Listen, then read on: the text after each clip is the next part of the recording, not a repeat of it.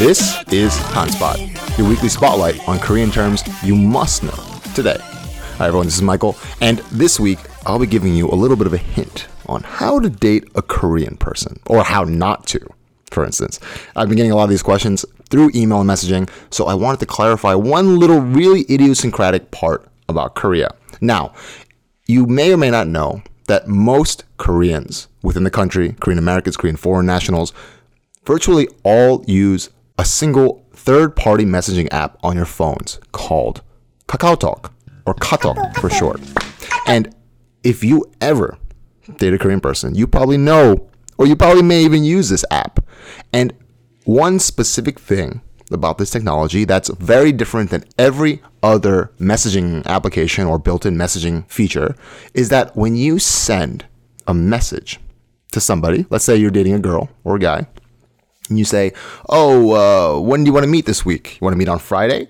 As soon as you send a message, a number will pop up next to your message. In this case, the number one. And that one will stay there until that person you sent it to opens their app and looks at the message. At that exact moment, the one will disappear, indicating that the person you sent it to has read it. Now, this creates a really interesting dynamic, especially in Korea where communicating via app or katok is highly used, especially when you meet someone new. Now, it's one thing if you send them a message, they send you one right back right away, or you send them one and you see that they the one hasn't disappeared yet, then you know, oh, they haven't read the message yet. Maybe they're busy, maybe they're doing something, maybe they'll get to it later, XYZ. But in the case that they read the message and the one disappears and there's no reply, you just experienced 일십하는 거면 무슨 심리예요? 일십하죠. 일십의 심리를 따지는 게 뭐... 일십 is the combination of two words. ilk as in ilgo, to read something, and ship as in shibo, to choose something or eat something. We use that in Korea to describe things where you ignored something or you played willful ignorance.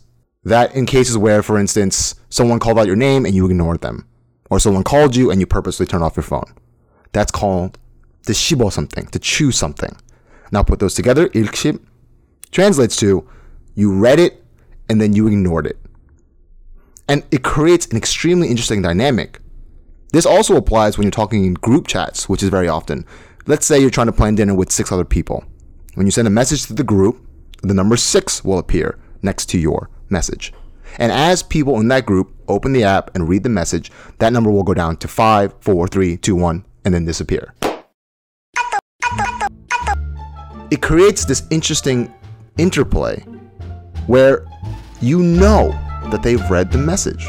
Now, with traditional messaging apps on your phone, you send them a message, you have no indication of whether or not they received it, they read it, it got improperly sent, or a myriad of other reasons. And you're given a benefit of the doubt. Oh, well, maybe they their phone died, or maybe they're in class or at work and they're unable to read the message. But if the number goes down in that chat room, you're almost 99% certain that they read it and they have yet to respond.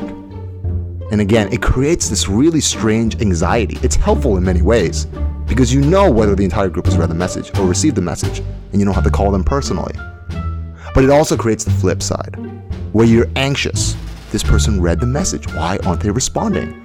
We set a time for the date. Why isn't she confirming? Especially if you really like the person. Imagine how much anxiety that creates within you. I really like her. I really want to take her out. It, it, it seemed like we had great chemistry. And all of a sudden, she doesn't respond. You know she read the message and she freaking ilkshipped.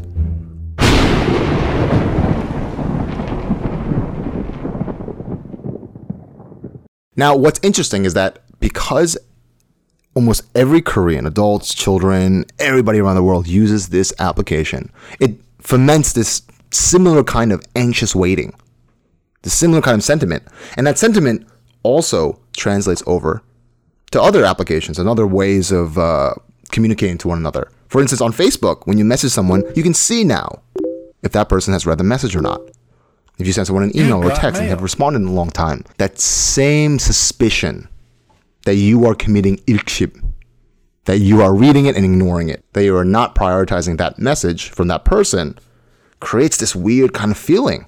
And so, for our Hanspot audience, I just wanted to give this specific tip to you all when you're communicating with Koreans. There is a bit of this culture. And especially if you're asking a Korean person out on a date, be ready to keep on your guard and not commit ilkship in any way. That's to make or break the relationship.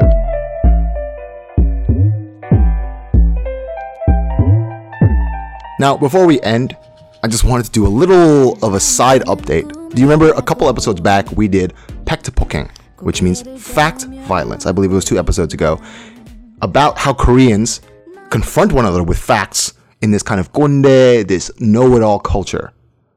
Now, it turns out the international superstar, pop rap superstar Psy from Gangnam Style, as we all know, recently came out with a series of new songs, a new album, and one of them was called Pektapoking. Now, I have no idea whether he took direct inspiration from us at Hanspot and Hanchik House, but nevertheless, it's a very interesting song that kind of describes the same motives that we brought up in the show. And there's also a very entertaining music video, as always, with him dancing and having imagery in traditional Korea. So check that out. And of course, let us know what you think about Ilkship and this culture and how this specific technology affects the way that we interact within Korean society.